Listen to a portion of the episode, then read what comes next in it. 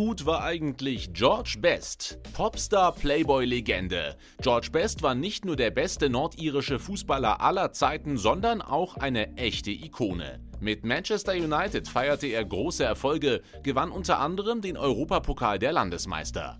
Doch sein Privatleben sorgte für mindestens ebenso viele Schlagzeilen wie seine sportlichen Leistungen. Das ist seine Geschichte.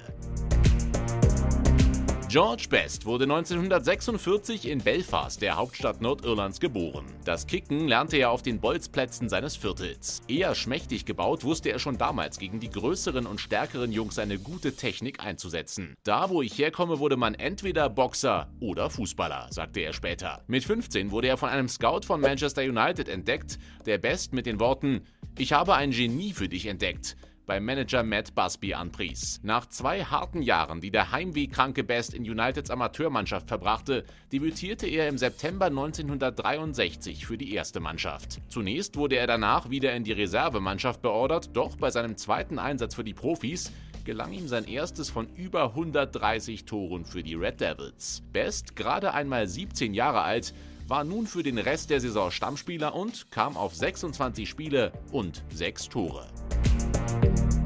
Um mit der rauen Spielweise in der englischen Liga klarzukommen, wurde Best von Matt Busby einem Spezialtraining unterzogen. Es machte sich bezahlt. In seiner ersten vollen Saison als Profi gewann er mit dem Club die Meisterschaft.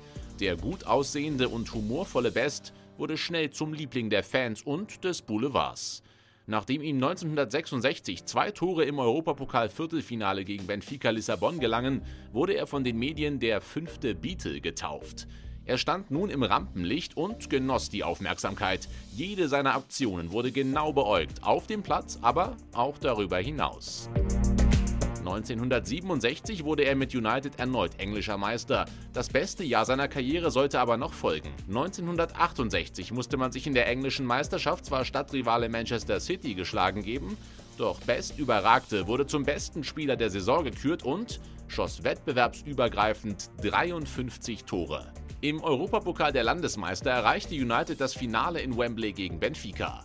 Beim Stand von 1 zu 1 ging es in die Verlängerung, in der Best das wichtige Tor zum 2 zu 1 erzielte. Sein Team gewann am Ende mit 4 zu 1 und war auf dem Gipfel des Vereinsfußballs angekommen. Bests individuelle Leistung wurde mit dem Ballon d'Or prämiert.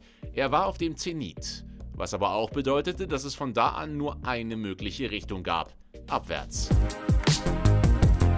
Zusammen mit Bobby Charlton und Dennis Law bildete Best in seiner Zeit in Manchester die United Trinity, das Dreigestirn von Superstars, die den Rest des Teams auf ihren Schultern trugen. Best gilt auch heute noch für viele als einer der besten Dribbler aller Zeiten. Gegen seine Finden, seinen Antritt und seine Technik fanden Gegenspieler kaum ein Mittel. Zugleich war er aber auch Abschluss- und Kopfballstark, ein nahezu perfekter Offensivspieler.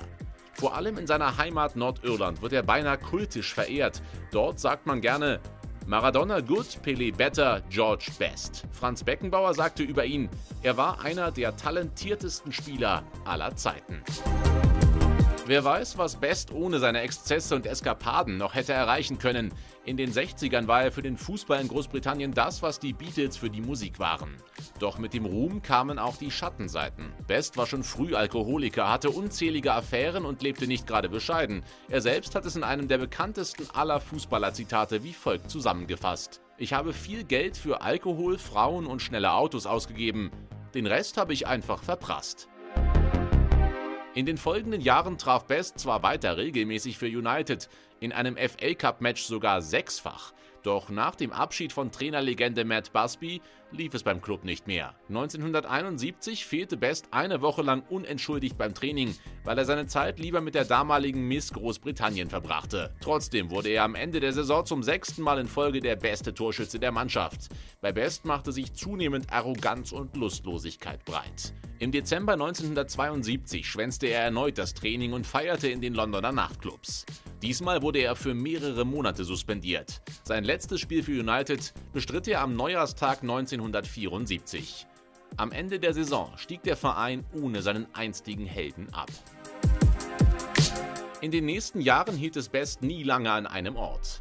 Er spielte kurz in Südafrika, Irland und in den USA bei Los Angeles Aztec, bevor er 1976 für eine Saison nach England zurückkehrte und sich Zweitligateam Fulham anschloss. Danach ging er erneut in die amerikanische NASL, zu den Fort Lauderdale Strikers, wo er unter anderem mit Gerd Müller zusammenspielte. Seinen Alkoholkonsum bekam er nirgendwo in den Griff. Bei Hibernian Edinburgh wird er rausgeschmissen, nachdem er mit der französischen Rugby-Nationalmannschaft an einem Saufgelage teilnimmt. Später landete er unter anderem in Hongkong und Australien.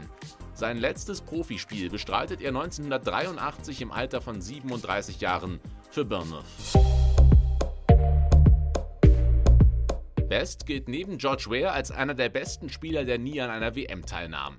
Zwar konnte sich Nordirland für das Turnier 1982 in Spanien qualifizieren, doch der in die Jahre gekommene und von seinem ausschweifenden Lebensstil gekennzeichnete Best wurde nicht mehr nominiert. Nach seiner Karriere verschwand Best aus dem Rampenlicht. Im Jahr 2002 musste er sich einer Lebertransplantation unterziehen, bei der er fast ums Leben kam. Trotzdem schwor er dem Alkohol nicht ab, mit tragischen Folgen.